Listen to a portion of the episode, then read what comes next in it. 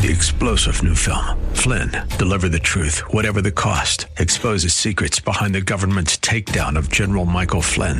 Flynn knew what the intel world had been up to. He ordered the first audit of the use of contractors. This set off alarm bells. He told the truth. He was the most dangerous person for Donald Trump to hire. They had to get rid of Flynn. Flynn, deliver the truth, whatever the cost. Available now. Watch it today. Go to salemnow.com. Salemnow.com. And now back to Lifeline with Craig Roberts. Kim Katola, pro life advocate, and we are talking about, um, in a sense, the fact that most women, quite frankly, really don't have the full story. Uh, when you're not given the entire story, it really is no choice at all, which is why even this notion of the quote unquote pro choice movement is, is a misnomer to begin with talk to us, Kim, about what is afoot in the state of Wisconsin uh, that might finally open up a little sunlight to, to at least give women a, uh, the opportunity to express whether or not they have been coerced. And uh, what I'm encouraged about on this uh, proposal, Craig, is that if a physician has reason to suspect a woman's in danger of being physically harmed, um, and there is a, an increased risk of violence if a woman is in a violent relationship, for example, uh, the physician has to inform her uh, under this proposal in Wisconsin of services available to help domestic abuse victims. Um, a very simple conversation that a physician would have to simply make a referral and let a woman know that she has choices, that she does not have to remain in an abusive relationship. And you know, this is a shameful situation for women in that particular case. I mean, there can be other uh, ways that women are coerced and not, as you say, given all the range of choices that should be available to us. Um, employers might uh, make it subtly known that a, a pregnancy is unwelcome or threatens a job, and uh, the parents, of course, can uh, coerce their uh, teen daughters and even you know adult daughters that uh, they don't want a particular child in the family. Um, these tragic cases happen for lots of reasons, not just because of domestic violence, but uh, those cases that that are uh, impacted by domestic violence that have that component could be now uh, prevented, and some and and some choices might open up for women in Wisconsin if physicians uh, are compelled to have a conversation and tell women that they don't have to live that way, that someone is available to help them. What is your sense in terms of the likelihood of this actually passing? Well, you know the the progressives and uh, the forces that are uh, the proponents of abortion, uh, cloaked as reproductive freedom, ha- have played that card before. In 2004, when the Washington Post was doing a three-part series, um, it, just a heartbreaking series. They profiled the women and who they were and exactly how, the circumstances of their death when um, they were killed because they were pregnant.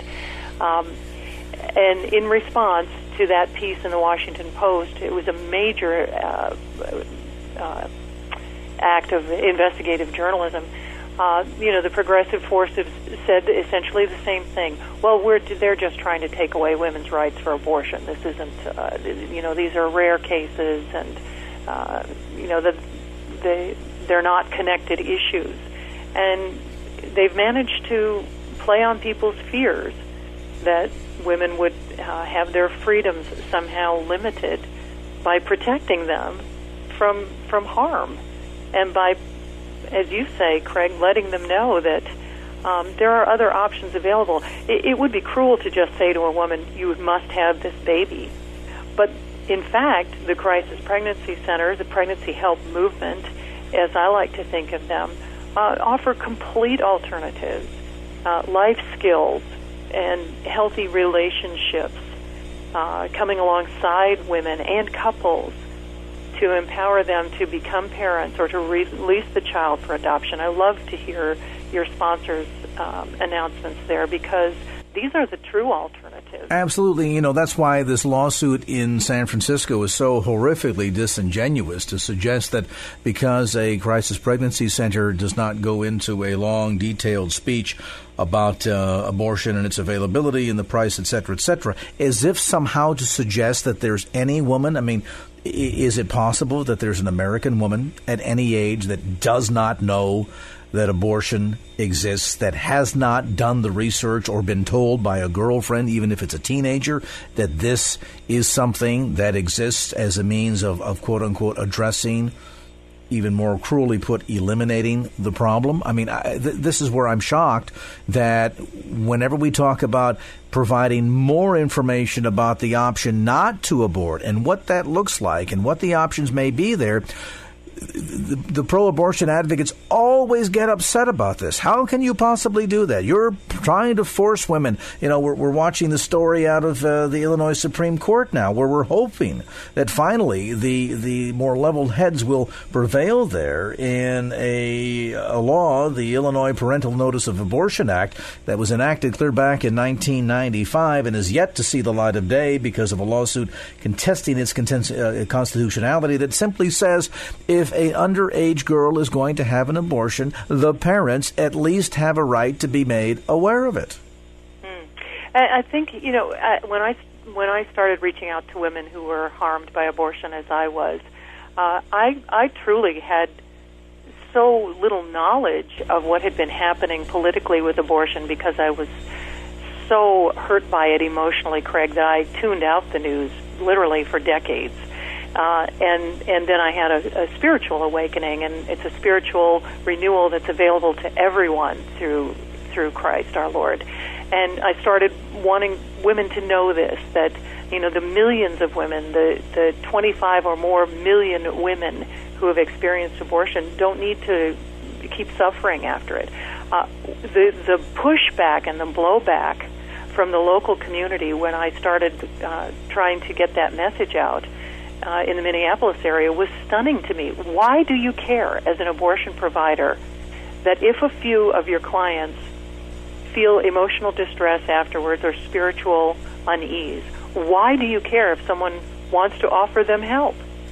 Uh, to me, that was shocking. Why would you care? Wouldn't this be something that would enhance what you're doing? But it isn't about women, and it isn't about really offering women choices. It's all about protecting, as you said in the very beginning, it's all about protecting the abortion business. And you know, they get a few organizations like the Young Progressives who haven't. I'm sorry, but I don't think that they've thought it through. I can't believe that they would be as cynical to say, you know, that it's wrong to tell a woman you think is being threatened with violence that there's help available to her. I, I, I just can't believe that they're that they're cruel in that way. I have to believe that they're either naive or they haven't thought it through. And so they've just picked up the talking points of the people who who have a profit motive or have some other agenda in mind other than helping women. It's not about helping women, and it never has been. No, there, there's a few, I think, uh, fringe liberals that are kind of throwbacks to the 60s and 70s. They get excited over this topic because they feel as if it, it is able to sort of break the break the bonds of the responsibility of, of the totality of the responsibility of womanhood and motherhood. That you know, and sadly, I mean, I, the fact that men are able to impregnate a woman and then disappear from the scene and have no responsibility responsibility whatsoever, I think is horrific and shameful. And quite frankly, if they want to get laws together that will hold men accountable for their actions, uh, I'll support them 100%. That said, I think you're right. I think there's a handful of uh, liberal feminists out there that kind of see this as the cause du jour uh, and really haven't thought through the totality. When we talk about women's liberation, if you want to really liberate women, the, the, the most surefire way to do it is by making sure that they have all of the information necessary so they can make the right choices. And sadly, abortion on demand in America is not about making the right choices off of all or based on all of the information, but for a lot of purveyors of it, it's simply about making a lot of money. Kim Katola, thanks so much for the time and the insight.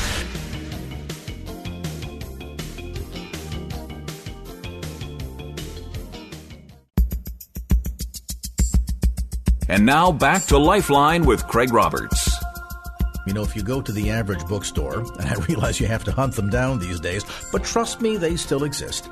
If you go to the church growth section or religious section, depending upon uh, how your bookstore is organized, you'll find shelves there loaded with books on church growth. How to do it big, bold, brilliant, wide, and rapidly. But what if the idea of a section of books that took the opposite tenor, that instead of doing it big, bold, brilliant, wide, and rapidly. Instead, taught you how to do it slow, thoughtful, deep, and deliberate. You'd probably think the books were 90 to 100 years old, wouldn't you? I mean, after all, don't we live in a day and an age when everything that we do fast equates better? I mean, let, let's face it, we, we just, everything we do, the more that we can do, the more rapidly we can do it, that must be good. So if it applies to information technology, food, cars, the internet, why not faith? Why not indeed? My guest tonight, I think, would argue that um, fast is not always better. In fact, there's much in terms of the history of the church that would demonstrate just the opposite that the approach of being slow, thoughtful, deep, and deliberate also means a church that will be sustainable and a body of believers that will be deep in their faith, in their relationship with Christ. Christopher Smith is the editor of the Englewood Review of Books and member of the Englewood uh, Christian Church community outside of uh, Indianapolis, co author of a new book called Slow Church Cultivating Community in the Patient Way of Jesus. And uh, Chris, great to have you on the program. Thanks, Craig. It's good to be with you. I'm, I'm trying to think the, the pitch to your publisher on this. Uh, I, there's got to have been either a stack of rejections or a few people that thought clearly this guy has either lost his mind or um, uh, needs to have a serious talk with with somebody, uh, some church growth expert, because we know in 2014 fast is just the only way to do it. Right. Yep. Um, actually, we were pretty fortunate. We found an editor that uh, liked the idea um, from the very outset, and he basically coached us through the the whole the whole process. So uh, we were very fortunate to find find an editor who thinks outside the box that thinking outside of the box, as much as it might seem to be uh, in terms of the way most of people that are involved in the church growth movement or have a heartbeat for all of this, is in fact not all that outside of the box, is it? In fact, I think there's right. a lot of a lot of evidence to demonstrate historically that for the bulk of the history of the church, uh, that thoughtful, slow, deep, deliberate approach is exactly what uh, got the church from uh, the time of Christ to where we're at today. Oh yeah, absolutely, absolutely. There's a long history of of um, of patient persistence uh, in the Christian community. Uh, but it, it, tends to be, like you said, kind of more underground uh, not the mainstream of church history.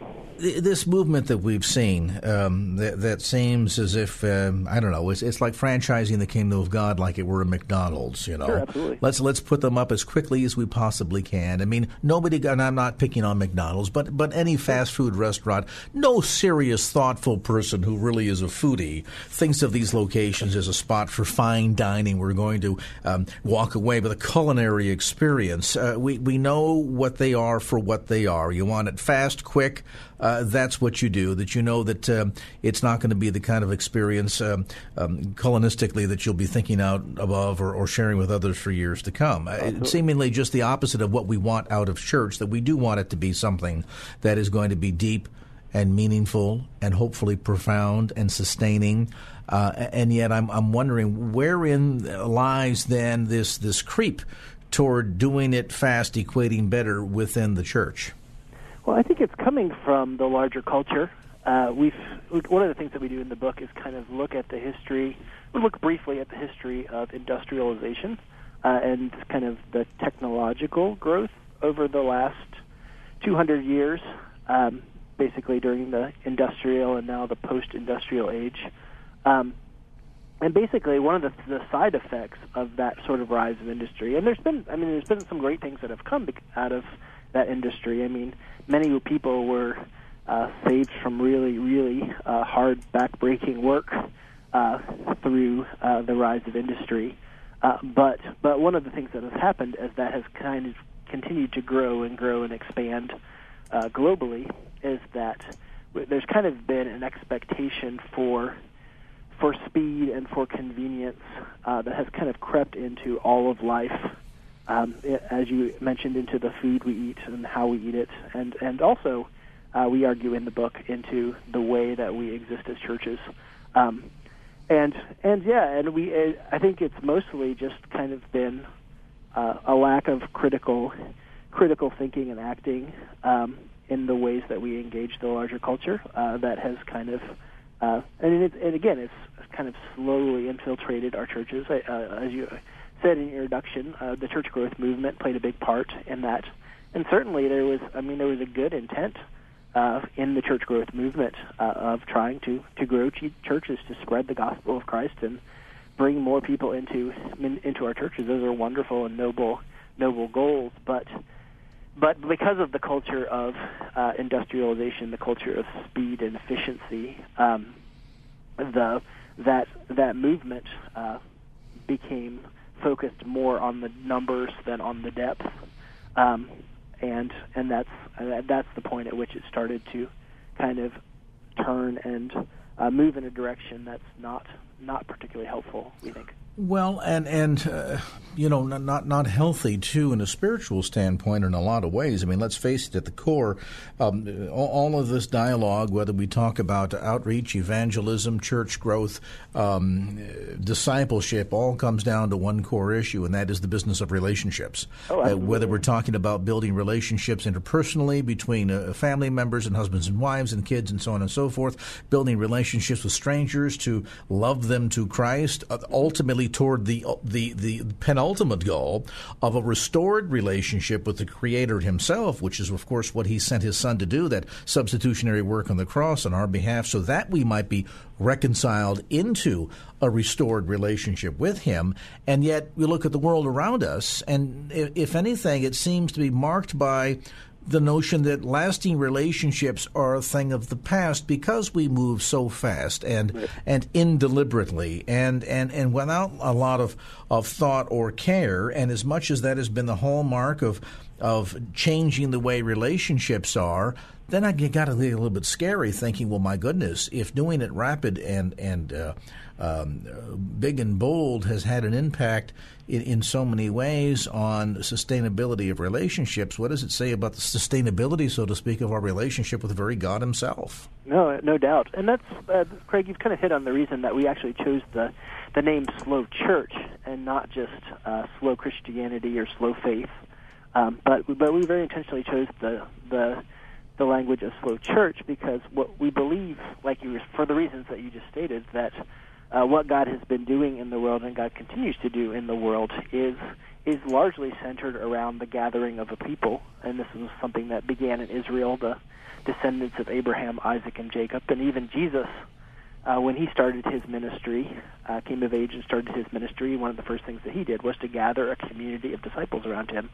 And we believe that it's in community, in our churches, uh, that we that we can start to recover what it means to be in meaningful relationships um, if if we're willing to slow down and be attentive to to what we've been called to be. Um, so so yeah, I, I I'm I think you're absolutely right that that relationship is at the heart of what what God is doing in the world and what what the, the heart of what we're called into as followers of Jesus.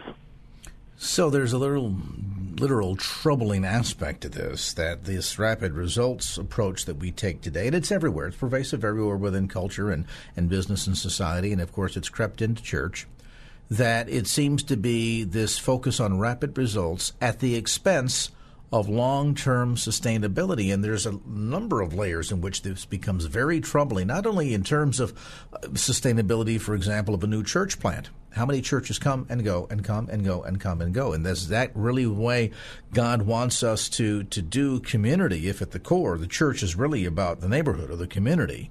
And then the other question is if there is such a profound impact on the sustainability of church, how can we not help but wonder whether or not that might have an impact on the sustainability of our relationship with God. Oh, not that He would flutter or fail, but that we, from our perspective, might be just inclined to give up at moment's notice. I mean, let's face it, largely in the westernized church, we're we're not really accustomed to pain or sacrifice or um, agony. In fact, we work very hard to avoid all of that which is curious because the Bible says much about suffering for our faith and persecution for his namesake. A lot more to talk about. Christopher Smith is with us today. He's co authored Slow Church Cultivating Community in the Patient Way of Jesus. We'll take a brief time out. In fact, let's not take it brief, we'll make it slow. we got traffic. Maybe you've got that slow experience in your life already today. Take a deep breath, and we'll return to more of our conversation as Lifeline continues.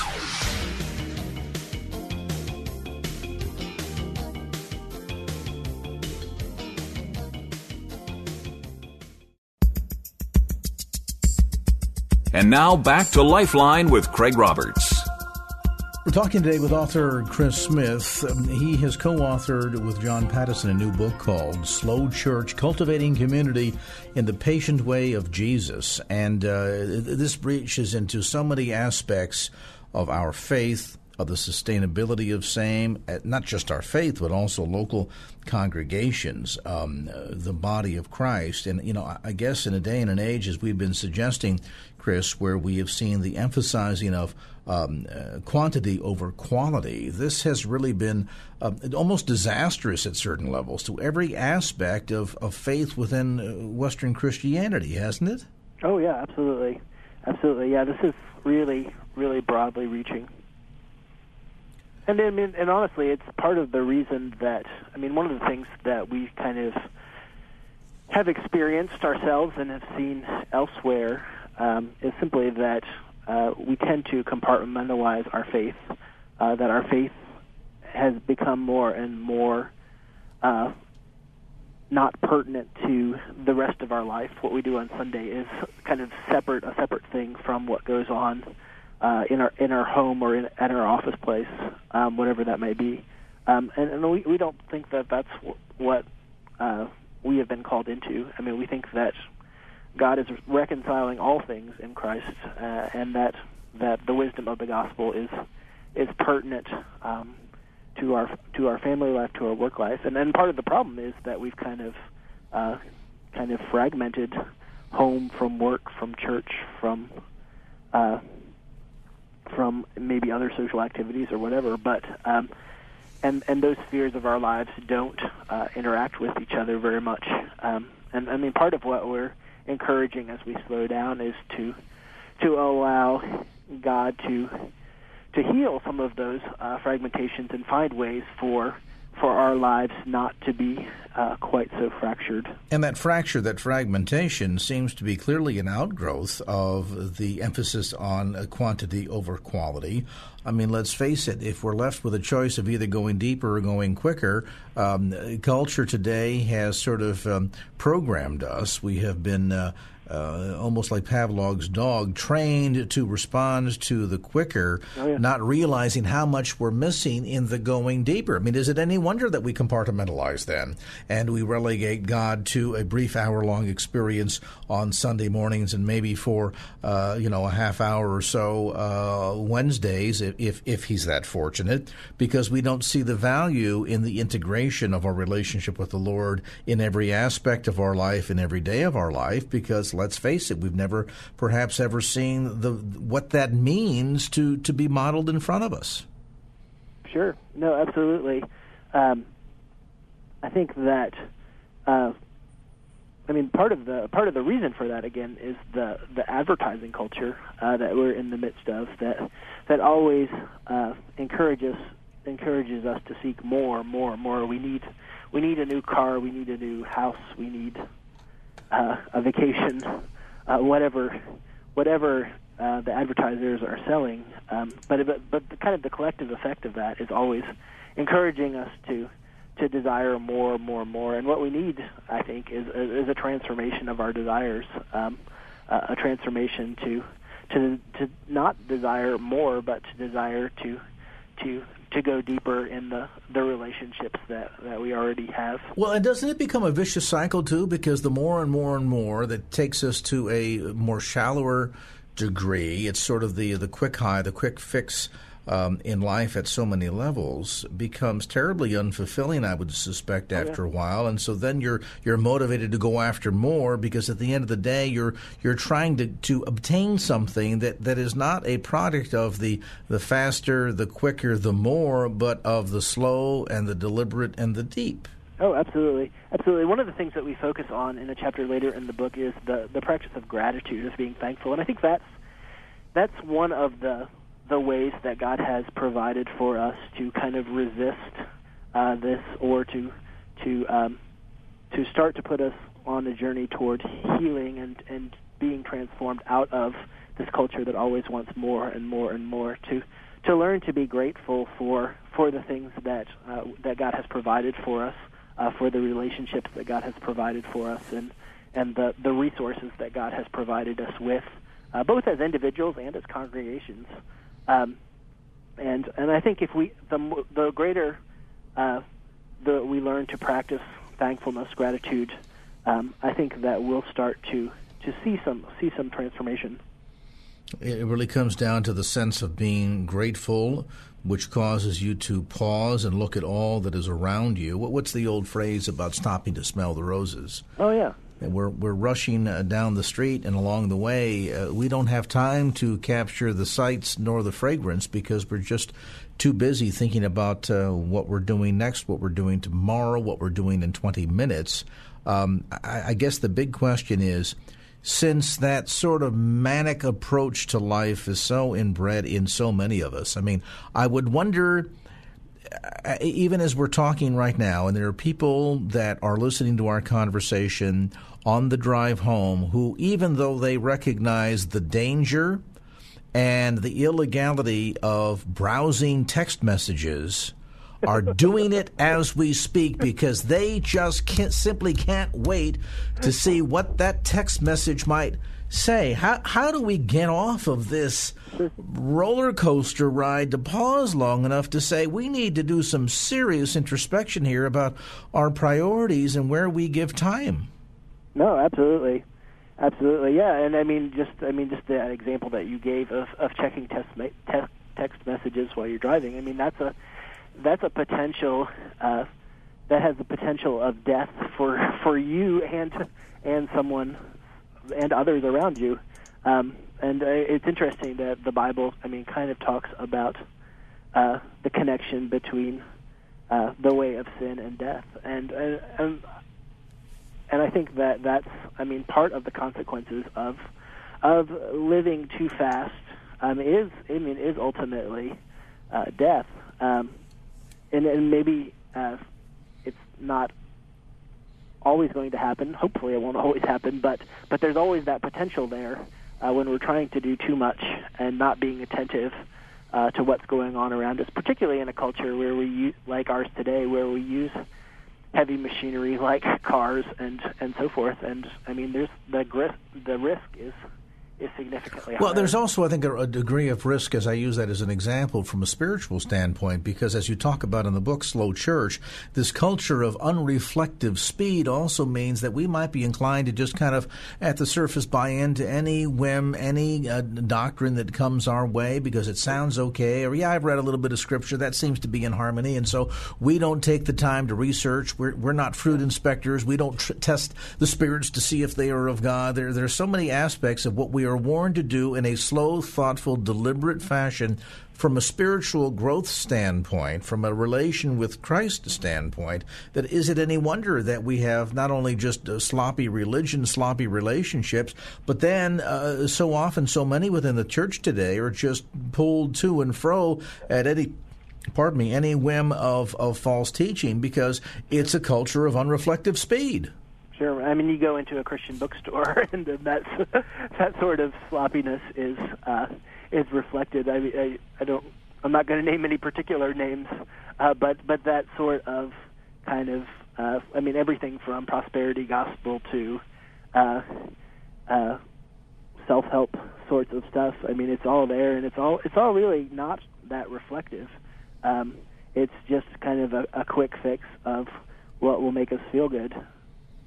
If you've just tuned into our conversation, we're visiting today with Chris Smith, co author of Slow Church Cultivating Community in the Patient Way of Jesus. We'll talk a bit about what this means, how we can slow down the pace, and what the benefits can be, not only in terms of our own um, family well being and, and mental health, but ultimately for spiritual well being and the well being of our communities. We'll come back to more of our conversation as this edition of Lifeline continues.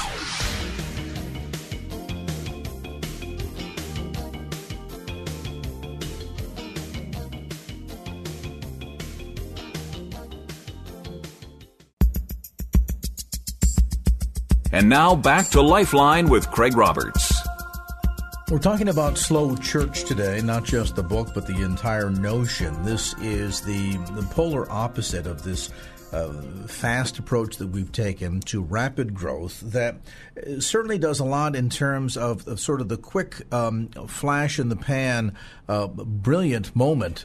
Uh, of success, but then, of course, leaves many questions pertaining to the sustainability of not just one's faith, but frankly of the community, of the body of believers. And as we're learning from our guest today, co author Chris Smith, um, quite frankly, this, this rapid fast, sort of the, uh, the franchise approach to Christianity, doesn't do a lot in terms of um, spiritual depth of individuals, let alone the sustainability of the church. And maybe therein lies the problem that we're learning that the, the rapid results today are, in fact, at the expense of long term sustainability.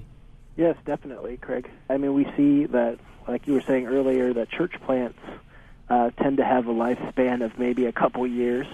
And also, I think part of the issue, questions of sustainability, um, one of the questions that doesn't get looked at so much uh, is is the ways in which uh, churches move uh, from one neighborhood uh, to another, um, and what the what the impact might be of that sort of tr- uh, transition uh, on the neighborhoods um, that are left. I mean, I live in an urban neighborhood in, here in Indianapolis, and we've kind of seen the effects, the sort of vacuum that's left uh, when a church uh, or any other institution of business, uh, but but especially in this case in churches, um, when they move out of a neighborhood, um, and uh, and it, it can be it can be uh, pretty powerful, and it's something that churches don't think about a lot about uh, what what has happened uh, in the places that they leave behind. Mm. So that loss of commitment to a neighborhood, and oftentimes there's a disaster left behind because then what might have been uh, the only beacon of hope in a particular community, and this certainly has been very true in a lot of inner cities, um, sure. completely uh, collapses, doesn't it? Oh yes, yes, definitely definitely. It was. It's interesting. Our church, the church I'm part of, Englewood Christian Church here in Indiana, in the near urban near east side of Indianapolis, uh, we're 118 years old, uh, but we've basically been in the same place uh, for for all of that history. Um, and uh, at one point, uh, at kind of a low point in the size of our congregation, the history of our congregation, uh, we ha- were faced with the decision: do we stay in this neighborhood or do we move out uh, to the suburbs where a lot of our members are? And the leaders of the church decided at that point that it was very important for us to stay. And basically, for the last 25 years or so since that decision, we've been on a journey of trying to to understand what it means for us to be a church in this place since we made a very intentional decision to stay here. A lot of times, churches will move because they feel overwhelmed by many of the problems that are uh, facing a, a, neighborhood, and quite frankly, maybe feel ill equipped to be able to ascertain what those problems are and to sure. best address them. Uh, but, but, you know, I'm I'm reminded of what we've seen in the recent passing of Robin Williams, who is um, because of his connections to the San Francisco Bay Area, has been sure. quite a, an ongoing topic here of the last couple of weeks. Uh, some folks might have seen um, comments made uh, the other night by David Letterman, um, who um, knew Robin early on in his career, and uh, Mr. Williams had been a guest on the Letterman show apparently about 50 times down through uh, the the years, and at the end of his very emotional, moving tribute to him, uh, had made a remark about, well, if he'd only knew about how much pain Robin was in. And it dawns on me that we in the church maybe are guilty often of the same thing that we are too busy and moving too fast to notice when others around us are hurting, the very ones that God would call upon us to bring healing to or hope to or his gospel to. And maybe, you know, what uh, what was remarked by David Letterman last night regarding Robin Williams is indicative of a place where a lot of us in the church are at today. We're just moving too fast to notice those around us that are really hurting. Oh, no doubt, no doubt. I think you're you're definitely hitting on something there, Craig. Um, that I mean, one of the things that's been fascinating to us is that I mean, you just look at you talk we talked about earlier a little bit earlier about the franchising uh, aspect of it, and you look at a McDonald's or you look at a Starbucks or a Home Depot or whatever, and those are those sorts of institutions look pretty much the same, whether you're in San Francisco or San Antonio or wherever else. Um, and I think that a lot of times uh, churches can be that way. They can look and feel pretty much the same wherever wherever they are, and, they, and churches have kind of become almost um, uh, unattentive to uh, to the places uh, where they exist. Um, and again, that's part of the, the sort of fragmentation. Uh, churches have come to see themselves as kind of par- part of spiritual life, uh, not necessarily engaged in the life of the communities in which they exist. Um, and I, I think that that's I think it's in that sort of engagement with the communities where we exist where the the wisdom of the gospel is uh, and the the call to to be peacemakers and all those other sorts of things that that we're called to in Christ. Uh, those, that's where that witness is borne out uh, in in engagement with with our neighbors. Um, so I think you're absolutely right that, that we there are many ways that we've become unaware of the the pain and suffering around us. And you know, even closer to home. I mean, again, that that rush means that there's a risk of well-being to family and our own mental health, our own spiritual well-being, because we're not taking the time uh, to go deep enough because uh, we're just not programmed that way. Oh yeah, sure, absolutely. I mean, I think that I don't I don't want to overstep here, but but it's interesting to me that there's a correlation uh, between our continuing to move faster and faster and and the rise in uh, mental illness, for instance. Mm. Um, I mean, I'm not saying necessarily that they're connected, but it's interesting that uh, that they seem to uh, follow very similar uh, curves. Um, is a lot of this also tied into not just a desire to do things faster and more instantaneous, but also uh, coupled with this indicative of a, a lack of maturity that is uh, maybe as a as a watchword, uh, tremendously impatient, and a culture where on an increasing basis we wish to avoid not only work but any pain. I mean, it used to be you know a, a good hard day's worth of labor mm-hmm. where you came home with tired muscles and and completely beat. That was you had a sense of satisfaction and reward about that. And today uh, it's almost as if that is shunned. And so if we're not willing to to exercise our physical muscles and experience a little bit of you know stretching pain in the experience, um, I wonder if that's indicative of, of the same thing when it comes to not willing being willing to spirit to exercise our spiritual muscles, that we're afraid of avoiding pain in any aspect of life. Oh yeah, absolutely. I, I think that that's one of the things that we talk about in the book. That I mean, the way of Jesus uh, is the the way of compassion. I mean, just the incarnation itself of Jesus coming to earth uh, was an act of compassion. Jesus entered into all the pain and suffering and the joys, of course, too, but but the pain and suffering of the human experience, and that's what we're called to do uh, with one another in our church congregations and with our neighbors. And I think that what we're seeing, I talked a little bit before about kind of the history of industrialization and how we've become more and more uh, impatient and have more greater and greater expectations for speed. But one of the other effects of it is, like you were saying, that it, it conditions us to to want to avoid work and suffering. We look at the rise of the in the mid 20th century, the rise of the quote unquote labor saving device. Uh, and that's a one. Uh, that's not necessarily a bad thing. I'm not saying that we should not use any sort of electrical gadget or whatever. Uh, but but we do need to be aware of what what the cost of that is, and what if we're saving labor, to what end are we saving labor? Um, and and the effect of that, I believe, is exactly what you were describing. That we we we are having greater and greater difficulty entering into the the pains and sufferings of others because we've been conditioned to avoid pain and suffering at all costs. And of course, the irony is that pain and suffering also translates into notions of persecution.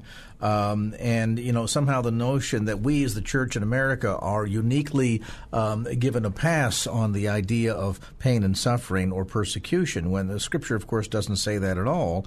And um, there is a dynamic that speaks quite heavily to uh, that lack of being willing to, to suffer for his name's sake, as scripture calls us to, indicative too of this notion of kind of being uh, uh, the church that's what's the old saying, 10 miles wide and an inch deep? Right. No, no, absolutely. Absolutely. I mean, again, I don't think that we should necessarily seek out persecution, but I mean, I think that there are ways that our desires for comfort uh, uh, kind of compromises our willingness to, to speak the truth in, in difficult situations, uh, whether that's in the public square or in our congregations. Um, and I think that has that has uh, ramifications. Our conversation today with Chris Smith. He is co author of a new book called Slow Church Cultivating Community in the Patient Way of Jesus. If you are someone who is a, a student of uh, everything that is fast and rapid and you wish to overemphasize a, a, a quality, quantity rather over quality, this is probably not a book for you. If, on the other hand, you're somebody who would rather not go quicker in your relationship with God, but go deeper, then this indeed can be a book that can be a tremendous eye opener, not only for your own relationship with Christ, but at the family level and at the community level. The book again, Slow Church Cultivating Community in the Patient Way of Jesus, newly published by InterVarsity Press. You'll find it at bookstores around the Bay Area, not in the rapid church growth section, though, I might add. and of course, on Amazon.com. And our thanks to co author Chris Smith for being with us on this edition of Lifeline. Well, that's going to do it for this edition of Lifeline. Thanks so much for being with us. And if there was anything you heard on today's show that you'd like to hear again or share with a friend, grab a copy of the Lifeline podcast. Simply log on to kfax.com. That's kfax.com for the Lifeline podcast. Our producer is Wanda Sanchez. I'm Craig Roberts. Till next time round, remember just don't keep the faith, get out there and share it, and make it a great evening. So long. Opinions expressed in the preceding program do not necessarily represent the views of the ownership, staff, or management of KFAX. Copyright Salem Communications, all rights reserved.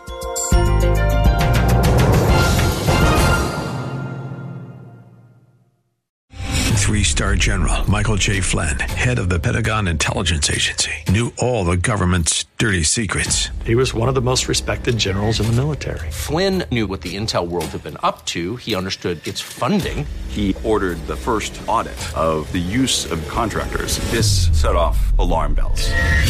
The explosive new documentary, Flynn, Deliver the Truth, Whatever the Cost, uncovers the facts behind this scandal. Flynn told the truth. He was the most dangerous person for Donald Trump to hire. I find out the worst enemy that I'm going to face in my life is right here in America. They took my assessment and they wanted me to change it. And I was like, I'm not changing it. They had to get rid of Flynn.